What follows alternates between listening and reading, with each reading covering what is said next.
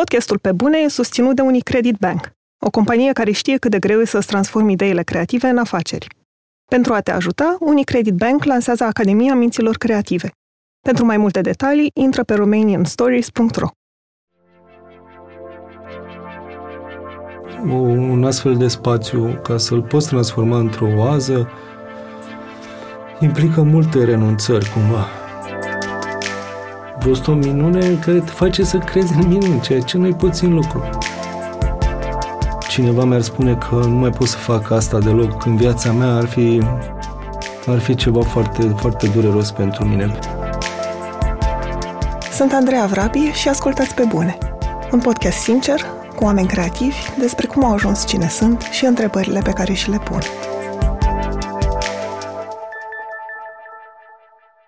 Interviul care urmează este unul special, pentru că vorbesc cu un om foarte drag mie, Vlad Niculescu. Timp de 9 ani, Vlad a fost cunoscut ca librarul din Anthony Frost, o librărie specializată în carte în limba engleză pe care a deschis-o împreună cu doi prieteni cu care împărtășea dragostea pentru cărți.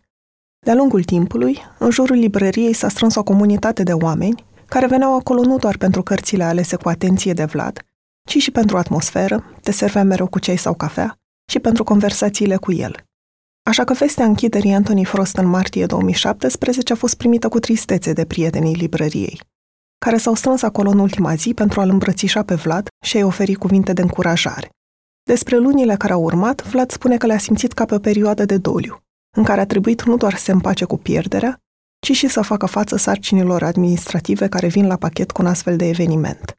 La finalul anului trecut, Anthony Frost a revenit în peisajul bucureștean, sub umbrela Cărturești Friends, pentru Vlad, meseria de librar nu a fost niciodată un simplu job sau un business, ci un mod de a trăi, într-o îmbrățișare a gândurilor care umple spațiul dintre oameni.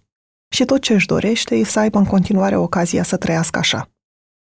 Bună, Vlad! E o mare bucurie să te am în studio. Bună! Eu mă bucur că în sfârșit am ajuns. Sunt deja câteva luni de când ai reintrat în rolul de librar și mi-ar plăcea să-mi spui ce înseamnă pentru tine? Ce înțelegi tu prin meseria asta de librar? M-am simțit cam de la început cumva că ea m-a găsit. Nu știam să, să o definesc cumva decât prin uh, felul în care o percepeam de partea cealaltă a baricadei, cumva intrând toată viața în librării de mic copil și fiind uh, un cititor pasionat uh, și apoi nebunind pe toți prietenii mei din liceu începând până mai târziu cu absolut tot ce descoperam, pentru că mi se pare că aveam senzația că trebuie să dau cumva înapoi ce primisem sau mai departe. Și încet, încet s-a conturat uh, cumva rolul ăsta al meu prin uh, ceea ce a sosit ca propunere din partea prietenilor cu care am uh, fost împreună în uh, aventura librăriei Anthony Frost, Dan Nicolaescu și Nicolae Ion. Și mm, acolo, în Anthony Frost, mi-am descoperit uh, ceea ce numesc poate cu lipsă de modestie în mintea mea, vocația asta de, de împrăștietor, cumva, de lucruri dragi pe care le descoper, să le, să le pasez mai departe cumva. Scor monitor cumva. Înainte de a fi librar trebuie să fii un scor monitor pentru, pentru a le găsi. A fost, a fost o incredibilă căutare, aventură, căutare și, și uh, navigare către, către ceilalți prin tot periplul ăsta de care vorbeam, scormonire, descoperire, împrăștiere, discuții, legături, punți care s-au creat între, între noi și oamenii care intrau în librărie și care, mulți dintre ei, cum bine știi, din uh, clienți s-au transformat în prieteni dragi și familie, cumva aproape. Știu că pare prea mult spus, dar eu chiar așa simțeam împreună cu toți oamenii de acolo și în continuare ținem legătura și vorbim între noi nu numai cei care am lucrat sau am existat în librărie, ci oameni care își făcuseră un uh, obicei din a veni în anumite zile ale săptămânii, în anumit interval orar și care, cărora mm, le-a lipsit și le lipsește, cred, în continuare acel, acel obicei pe care îl căpătaseră. Așadar, pentru mine înseamnă foarte mult meseria asta, care nu e o meserie, mai, e mai mult un fel de a fi, adică nu știu dacă e prea mult spus, dar mă gândesc că dacă aici am venit să spun totul pe bune, mă gândesc ca la un scriitor sau orice artist pe lumea asta care ar trebui să scrie sau să facă ceea ce face nu pentru alt motiv decât că nu poate altfel. Și eu așa, așa simt că dacă cineva mi-ar spune că nu mai pot să fac asta deloc în viața mea, ar fi, ar fi ceva foarte, foarte dureros pentru mine. De fiecare dată când vin în librărie, mă uimește cât de multe lucruri știi. Nu doar despre cărțile din librărie, ci despre cărți, informații în general. Povestește-mi puțin cum arată o zi obișnuită, cât timp dedici lecturii, căutării de cărți, recenziilor. Aș vrea să dedic mult mai mult timp lecturii. Asta s-a schimbat mult, adică Sincer, îmi lipsesc foarte multe lucruri în același timp, să nu-și închipuie cineva că e o, o, un astfel de spațiu, ca să-l poți transforma într-o oază, implică multe renunțări, cumva.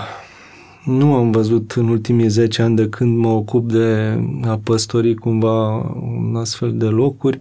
Nu am văzut atâtea filme la cinema sau nu am văzut atâta teatru cât mi-aș fi dorit, n-am jucat atâta tenis cât mi-aș fi dorit, n-am călătorit, atât că și lista e și ea foarte lungă, pe, pe cumva aceleași dimensiuni pe care au și satisfacțiile pe care ți le oferă asta într-un astfel de loc, însă nu stau să mă gândesc uh, foarte mult la a-mi împărți, nu sunt o persoană foarte ordonată din punctul ăsta de vedere, în schimb stau și încă citesc cu creionul în mână, nu pe device-uri, N-am nimic împotriva lor și cred că justa împăcarea device-urilor cu cărțile tipărite e în continuare soluția și pentru viitor și nu se va schimba lucrul ăsta prea mult, proporția doar probabil, dar de fiecare eu unul când mă gândesc că trebuie să citesc ceva pe vreun device, mă gândesc mai mult că sună job cumva, când atunci când, chiar dacă trebuie să stau cu creionul în mână și de fapt lectura e mult mai profundă și mai dificilă cumva,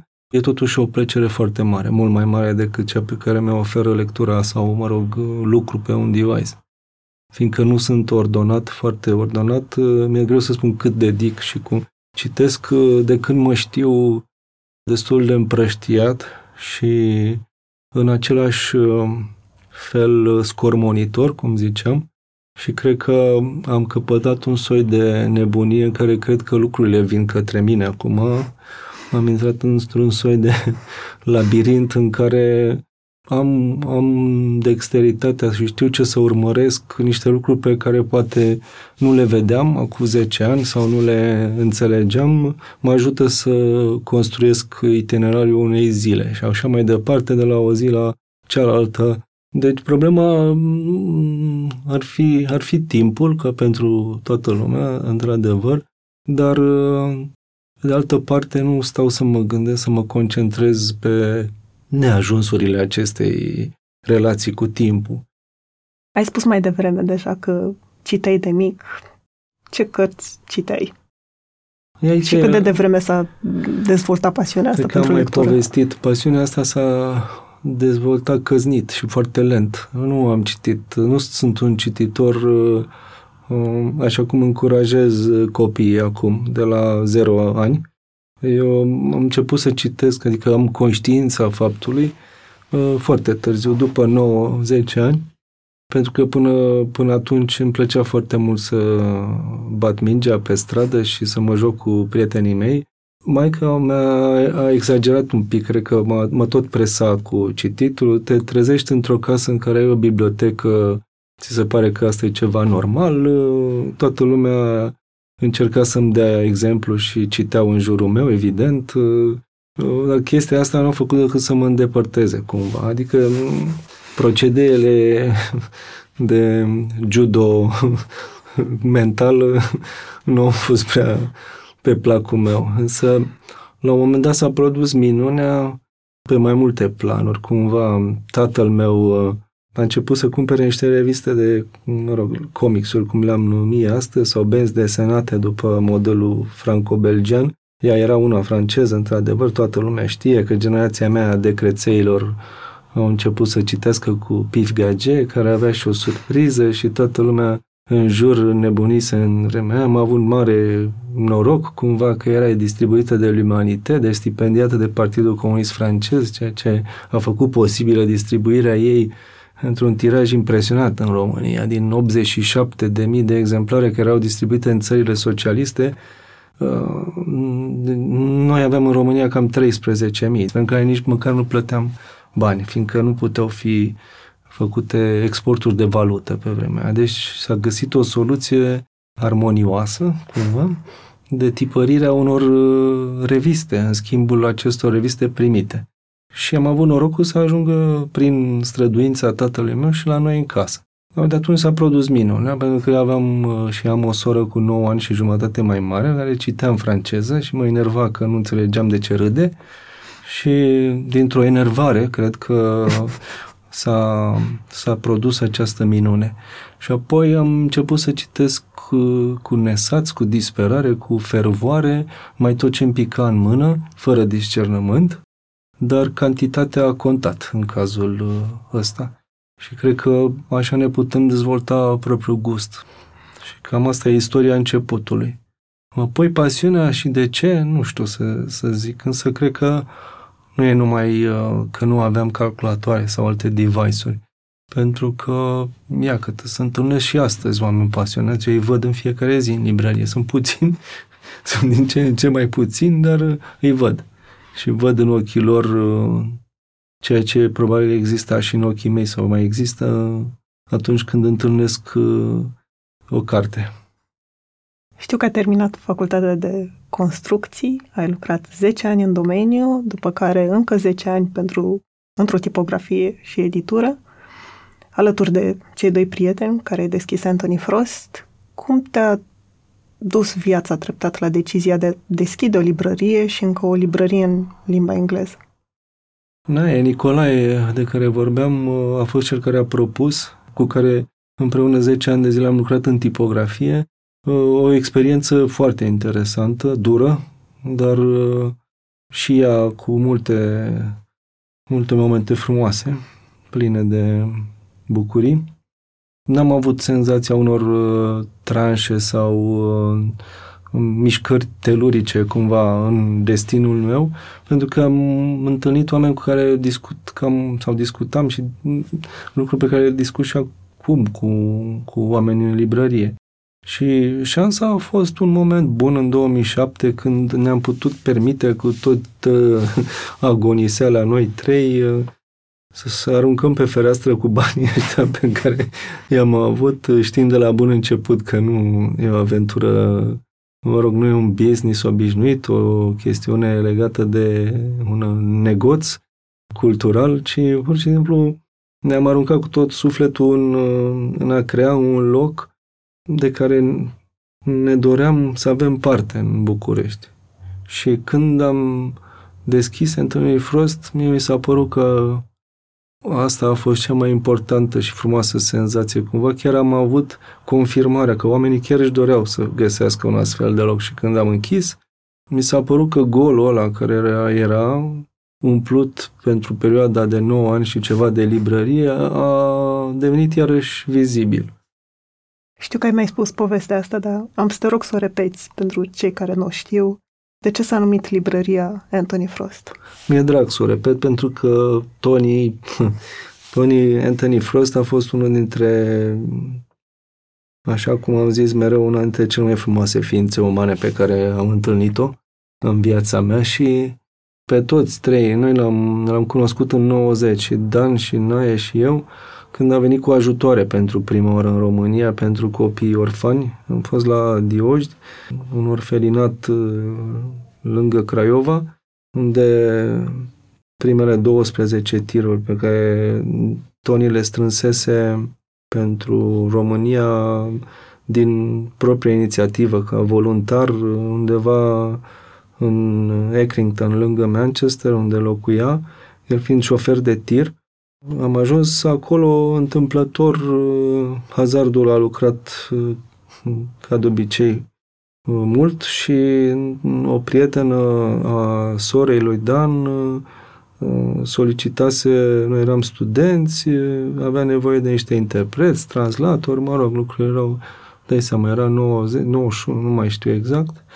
Și după aceea Tony a realizat dimensiunile dramei de aici, văzând uh, cu ochii lui ce se petrecea și uh, a mai venit cu multe alte serii de ajutoare. La rândul lui a ajutat de mulți dintre prietenii lui, toți șoferi de tir. Și după toate aceste drumuri făcute de Tony încoace, ne-am împrietenit foarte tare și a fost o relație foarte frumoasă de-a lungul anilor. Uh, iar noi ne-am gândit la numele ăsta imediat, fiindcă atunci când, în continuare, când mă pui să, să zic repede ceva legat de Anglia, primul gând în continuare în mintea mea e Tony. E primul englez pe care l-am cunoscut și a reprezentat ceva din spiritul, spiritul lor, cumva chestiunea asta legată de a sări în ajutorul de o franchețe extraordinară, de o Uh, bunătate pură, cumva, minunată și, și a fost o bucurie să putem să, să dăm numele lui librăriei. Iar Tony, din păcate, s-a prăpădit în 2012, avea o boală de rinichi, dar am apucat să-l aducem în 2008, la câteva luni după deschidere și, mă rog, a fost foarte emoționant.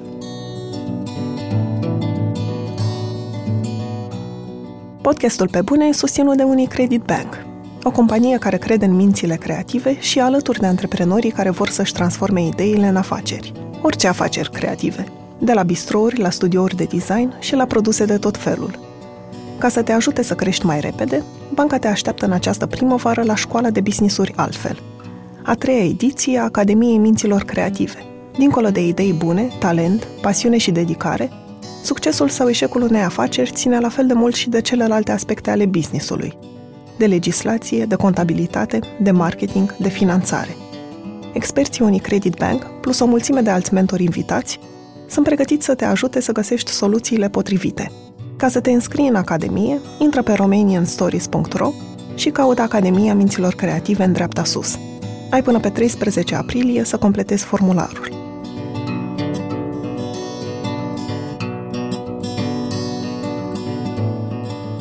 În jurul librăriei, cât timp a fost în colțul de, de la galeriile Crețulescu, s-a strâns o comunitate de oameni despre care vorbești tu mai devreme, care nu veneau atât pentru cărți, cât și pentru atmosferă, pentru discuțiile cu tine. Care sunt amintirile care îți vin așa imediat la un, la un prim gând despre cei 9 ani de acolo? E, sunt copleșit de ele. Ce să zic, e, e parte din din mai mult decât viața mea, e parte din ceva ce e parte dintr-un miracol, cumva, dacă vrei, știi? Ție, nu ți-e dat în orice viață să ai parte de așa ceva. Și evident că cele mai proaspete sunt legate de închidere, când uh, m-au răvășit niște copii care de-abia începuseră să, să învețe ce înseamnă o carte și să o țină în brațe și nu înțelegeau de ce locul ăsta dispare. Păstrez uh, toate lucrurile astea pe mine ca niște răni cumva, care însă sunt oblojite de, de astfel de, de îmbrățișări pe care le-am primit în, în gând sau chiar acolo, fizic. Da, nu știu cum să o spun ca să nu pară prea mult spus despre ce, ce e acolo, dar așa, așa am resimțit-o și așa o resimt încă în mesajele pe care le primesc, ba de ziua mea, ba de ziua librăriei Anthony Frost de la, de la prieteni sau de la cei care au lucrat acolo. Așa, așa am considerat A fost o minune cumva fost o minune care te face să crezi în minuni, ceea ce nu e puțin lucru. Nu e, nu e puțin lucru deloc, știi?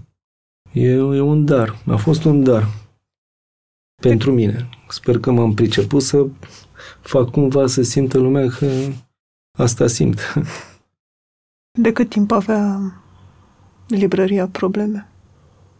Sau cât timp... Cred că n-am vrut, n-am vrut să accept că avea de la început. Și, și am zis cu Dan și Naie de la bun început că o să facem tot ce e posibil ca să o ținem în viață cât mai mult, cu demnitate și cu, cu o luptă care era de la bun început cumva mai mare decât noi. Timingul nu a fost bun. Deși la început am avut această impresie, fiindcă școlile cu predare în limba engleză înfloriseră, expații, numărul lor lucrând la multinaționale, corporații din București crescuse, Însă, prea rapid, parcă un val al crizei a sosit uh, și nu e o criză numai economică, cum bine știm, a fost uh, și este una mult mai puternică și e o, e o criză identitară cumva a, a lumii în care trăim și încercăm să încercăm să facem asta, să dăm, să păstrăm lupta asta pentru conservarea unor valori, pentru transmiterea lor mai departe, în detrimentul comercialului și al uh, regulilor obișnuite pentru piața cărții, uh, Știam de la bun început că o să fie dificil și că ne va costa cumva, dar um, am încercat să găsim soluțiile atât, atât cât ne-am priceput, mai ales că noi, noi eram niște oameni complet din afara pieței, adică am apărut uh, și am făcut lucrurile pe care le-am făcut și am făcut minunea asta despre care vorbesc sau măcar la care mă raportez eu așa, Probabil că naivitatea mea sau a noastră, nu știu, n-am discutat asta prea mult cu, cu Dan sau Naie. Eu am avut uh, susținerea lor uh, nelimitată și fără, fără niciun fel de alte restricții cumva, ceea ce iarăși a fost un dar pentru mine personal, adică nu e, nu e, nu e de colea să, să primești așa ceva în dar să poți să faci selecție cu toate lucrurile pe care ți le-ai dori să le vezi în propria bibliotecă pentru un loc uh, care e supus de fapt unor elementare reguli de, de, de negoț cultural uh, zilnice. Adică e... și a fost din punctul ăsta de vedere ceva incredibil. Dar uh, toate astea, fără găsirea unor soluții practice, era clar că nu, nu vor putea face ca ea să, să și funcționeze la nesfârșit. Și soluțiile practice la care ne gândisem au fost destule, dar din păcate, din păcate poate n-am știut să le punem în pagină, n-am știut să... Se tot vorbește despre asta de, a, de atâția ani, nu? Cu arta de a cere și cu...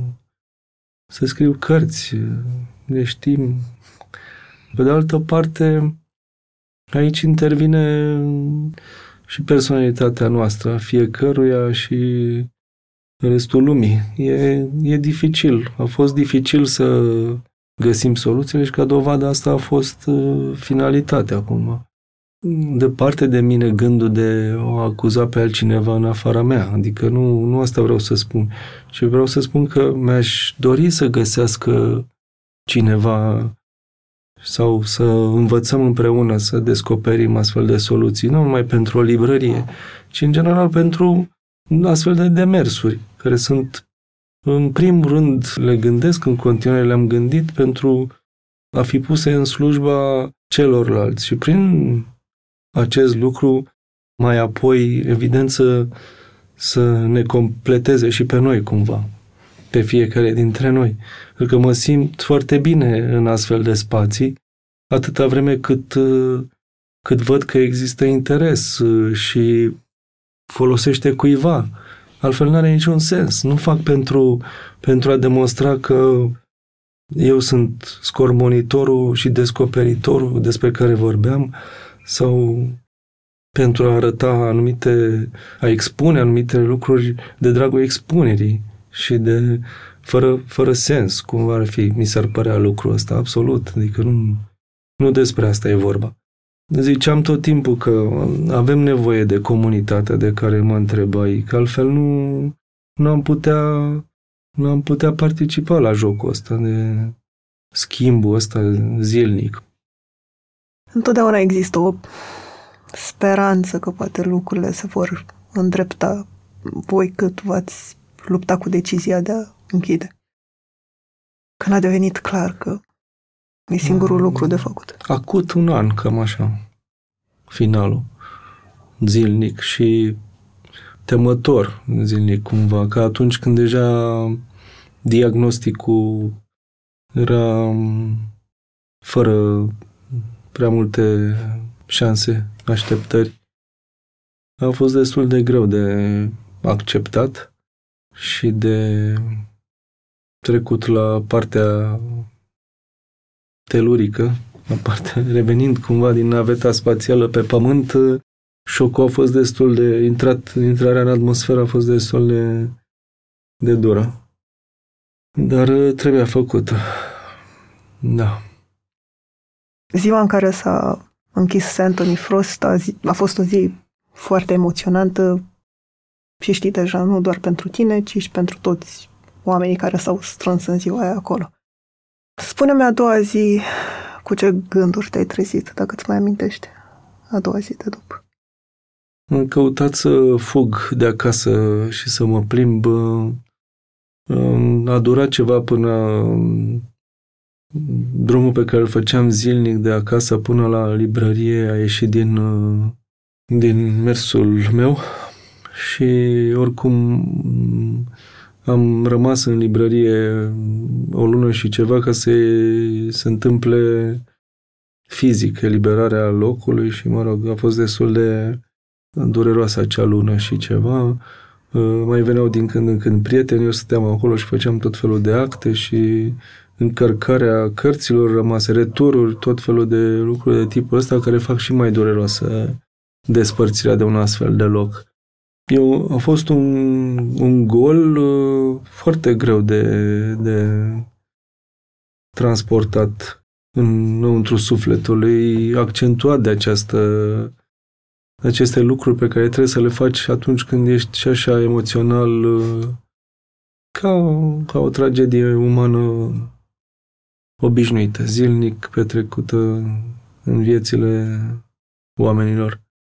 Uh, dar atunci când ți se întâmplă ție, cum bine știm, uh, e ceva foarte cutremurător.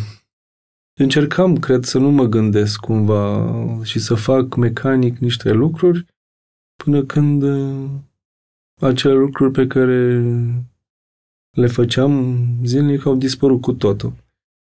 Nu a fost un an sabatic în cazul meu, dar a fost o perioadă sabatică în care tot n-am reușit să nu mă gândesc uh, prea mult la trecut și la ce a fost acolo, fiindcă uh, mă vezi și acum că nu prea reușesc să fac asta, de pe a trecut aproape un an de când am închis. Și mă rog, E evident ce face cineva, iese în lume cumva, își vizitează prieteni cât mai uh, îndepărtați uh, în uh, geografic, pe măsura posibilităților financiare, călătorește și pe timpul pe care îl are încearcă să vadă și alte fețe și să se elibereze de cum poate de, de urmele acestui, acestui cutremur. Te gândeai că vei face altceva sau te gândeai la cum poți să faci să o deschizi din N-am nou? gândit nicio clipă. Pur și simplu nu avem niciun plan B. Nu avem niciun alt uh, gând în momentul acela decât că trebuia să fac uh, cumva dispariția ei mai lină atât pentru mine cât și pentru prieteni și familie și cunoscuți și familia librăriei și nici nu am gândit din punct de vedere al carierei, dacă nu e prea mult spus, sau al meu, sau al relației cu amintirea librăriei, sau pur și simplu luam așa totul de la o zi la alta, să văd ce se întâmplă, ce, ce mi-aduce fiecare zi. Ce va fi, chiar nu, chiar nu știam atunci, adică nu... Dar, sincer să fiu, nu mă vedeam făcând altceva. Și întâlnirile cu prieteni sau cu oameni care îmi luau interviuri îmi dădeau din ce în ce mai mult uh, impresia asta. Adică nu, nu erau niște vorbe aruncate sau niște sfaturi pe care le dai un om, un om care trece printr-un moment greu sau uh, o bătaie pe umăr și îți spun, pur și simplu oamenii ăia, nici ei nu mă vedeau făcând altceva și când cineva îți spune ar fi atât de păcat ca toate lucrurile pe care le-ai făcut să se risipească doar pentru că a trebuit să închizi locul ăla fiindcă nu puteai să-l susții. Toate lucrurile pe care le-ai adus acolo, le-ai pus acolo, le-ai făcut și sunt în tine în continuare, toate lucrurile care sunt în tine, da. Asta mi se spune, asta mi se tot spune, să dispare dintr-o dată ar fi pur și simplu o risipă. Și nu înțelegeam foarte mult. Dacă nu eram ajutat așa de astfel de prieteni, o să spun, sau mai apropiat sau mai... Nu, eu nu vedeam așa lucrurile, adică mă gândeam ce pot să fac uh, mai bine, cum pot să fac mai bine acolo când eram în librărie pentru vizitatori, clienți, prieteni, toate să fie, să aibă fiecare câte o bucățică de, câte o prăjiturică literară sau intelectuală, cumva, mereu pe lângă, pe lângă vizita în sine.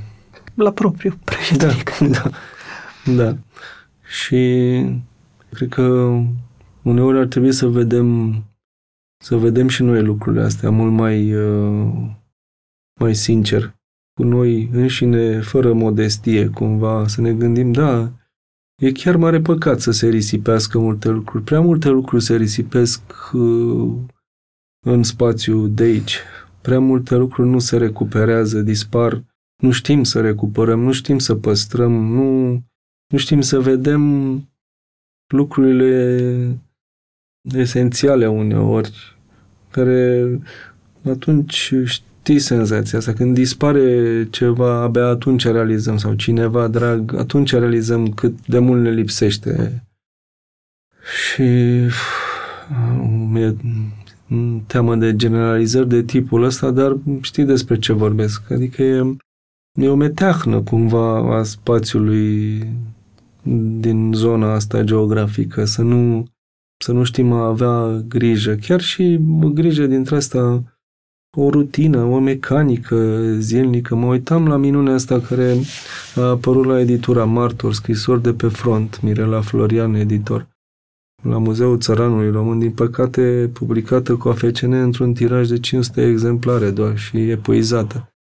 Aș vrea să o vadă mai cu seamă că ne aflăm în anul ăsta al centenă, mai mulți români aș vrea să o aibă în case cumva, dacă s-ar putea reedita, m-aș bucura foarte, foarte mult.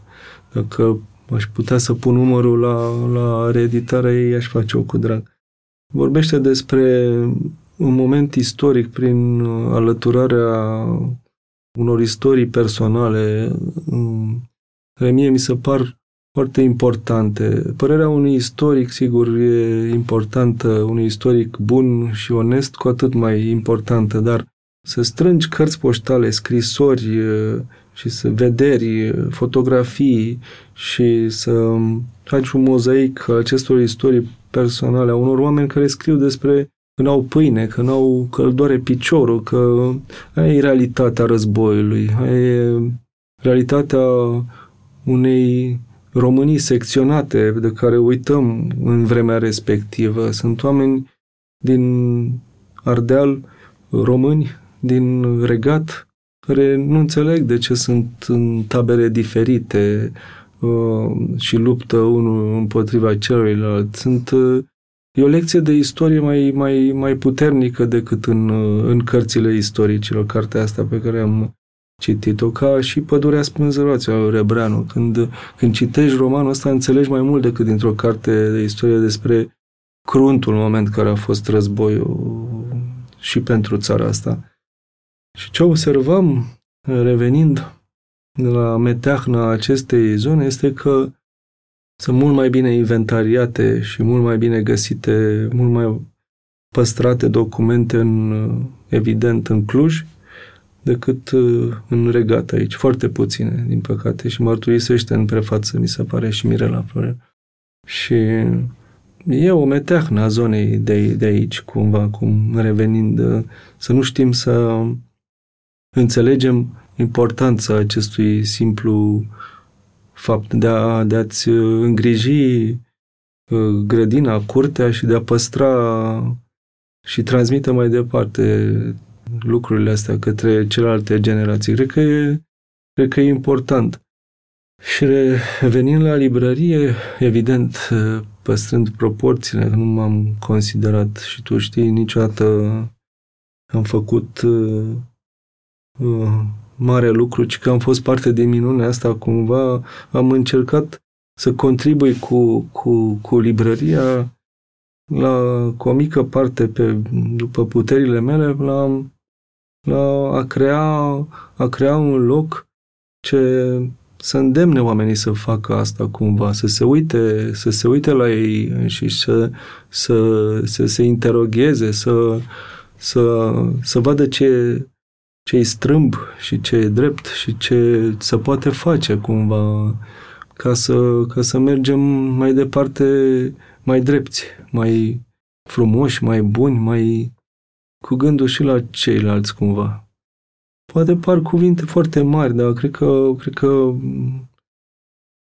cumva s-a simțit lucrul ăsta și că oamenii au simțit acolo și lucrul ăsta, nu numai că era cafeaua bună și stăteam noi de vorbă și era un loc frumos și un, un bros vara și acoperit iarna, nu te ningea.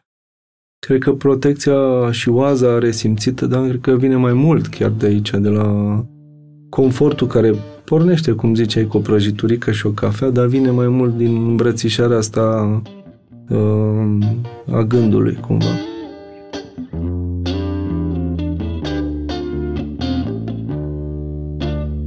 La pe bune ați ascultat de la jurnaliști și scriitori până la ilustratori și artiști, povestind despre cum lucrează și întrebările pe care și le pun în munca lor. Poveștile sunt diferite, dar dacă există un numitor comun pentru toți acești oameni, acesta e dedicarea pentru ceea ce fac și dorința de a fi productiv toată viața lor. Dacă îți dorești să lucrezi alături de un astfel de om, apelează la Best Jobs. Best Jobs e diferit de alte opțiuni de recrutare pentru că plătești doar dacă ai rezultate, adică oameni calificați pentru jobul tău. Dacă nu-ți plac aplicanții, nu plătești. În plus, Best Jobs folosește un algoritm pentru a asigura cel mai bun matching dintre candidați și joburi și te ajută și cu promovarea anunțului în social media publică azi un anunț gratuit și pregătește-ți deja întrebările pentru interviu.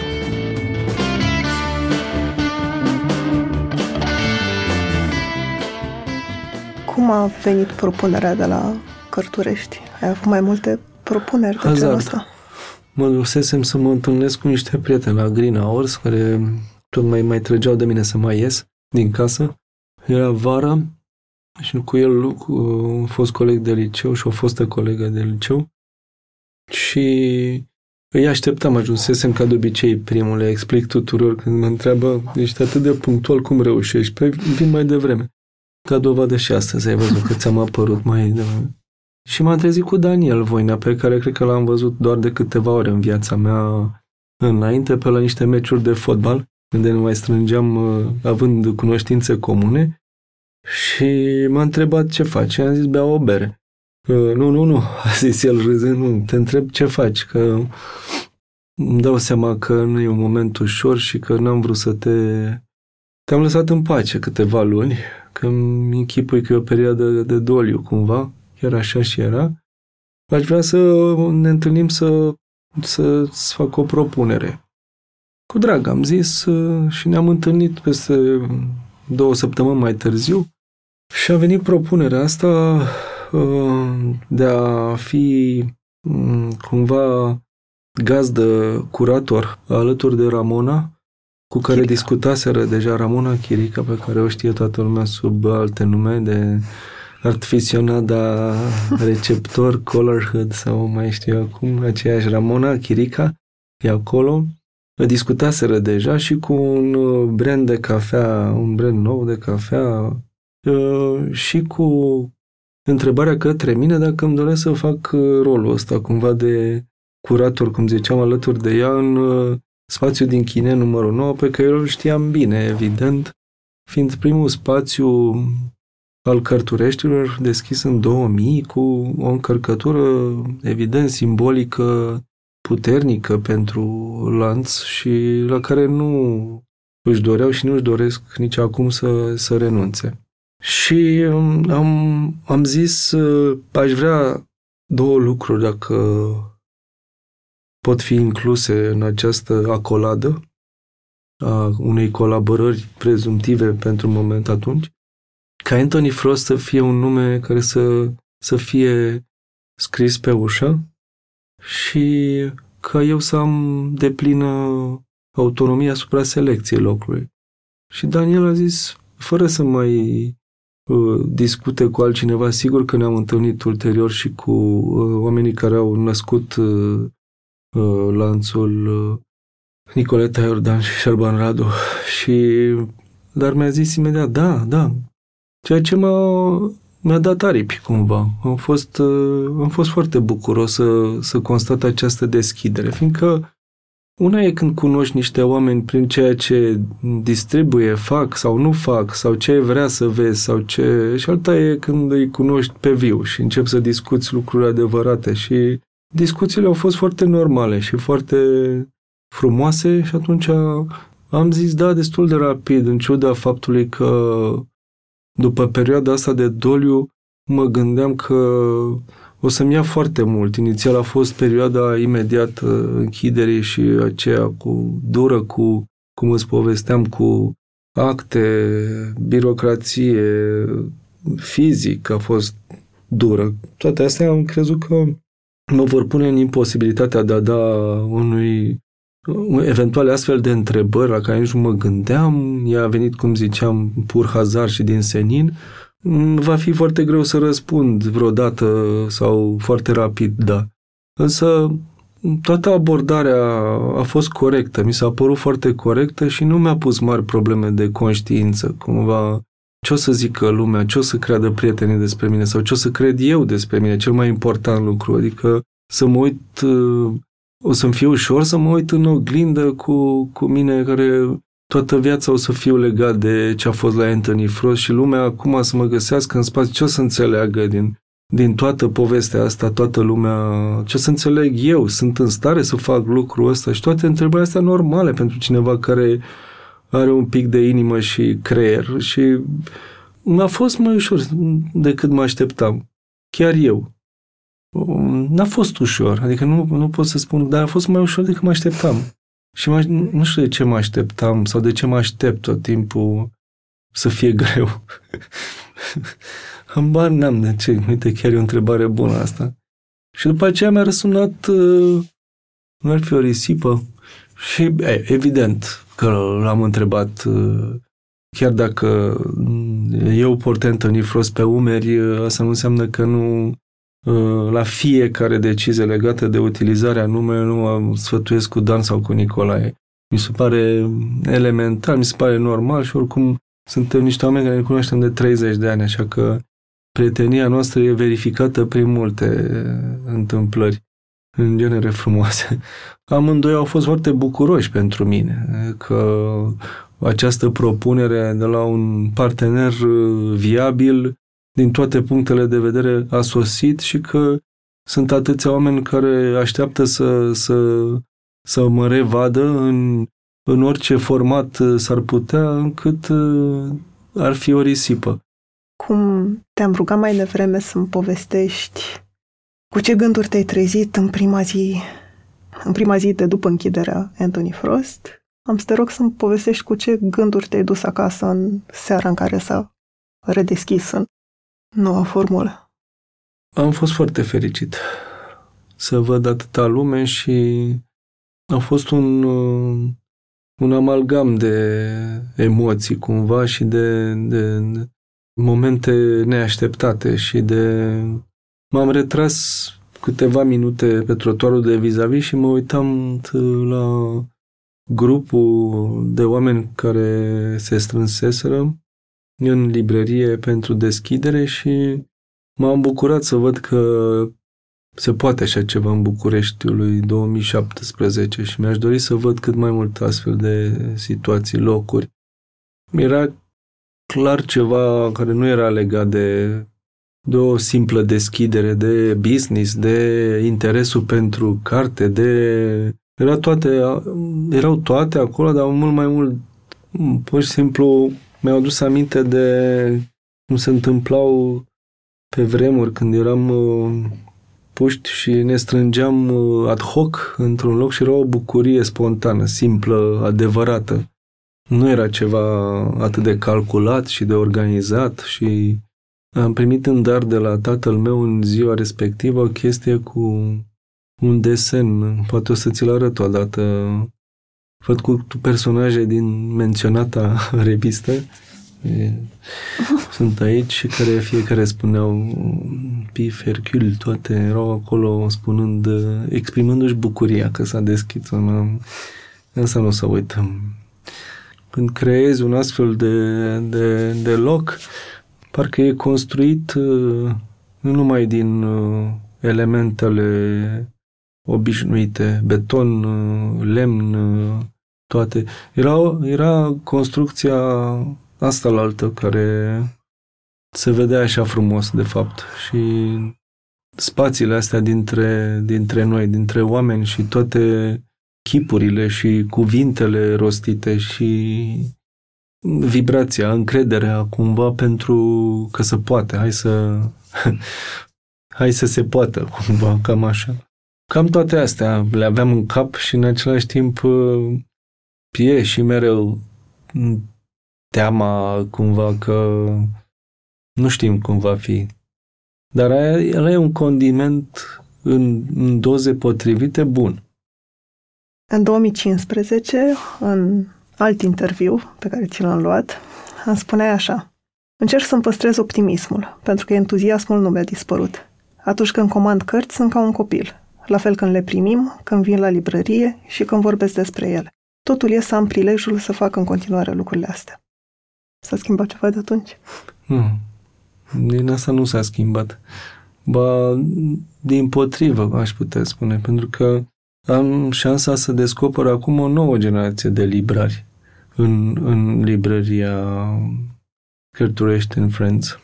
Și sunt foarte fericit să constat că pot răspunde la întrebarea se mai citește în lumea în care trăim, se mai citește în România, pot răspunde da, Important este ca noi să propunem, să încercăm să, cu toate puterile, cu toate forțele, să încercăm să, să ajungă cât mai multă carte de bună calitate uh, la cât mai mulți dintre oameni.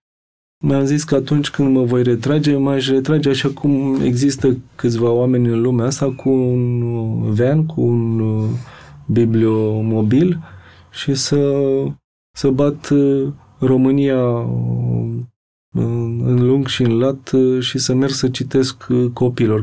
Cam asta mi-ar plăcea să fac, așa mă văd retrăgându-mă cumva, de fapt imersat și mai profund în, în rândul cititorilor. Și dacă ți-am spus asta, îți dai seama că entuziasmul și nici optimismul nu mi-a scăzut, din potrivă. Mulțumesc că ne-ați ascultat! Podcastul Pe Bune este produs de Dor, tema muzicală e compusă de Alex Turcu, editor de sonet e Horia Balde și asistent de producție Elena Vădova. Pentru a nu rata niciun episod, intrați pe SoundCloud, iTunes, Stitcher sau altă aplicație de podcasturi pe care o folosiți și abonați-vă la Pe Bune.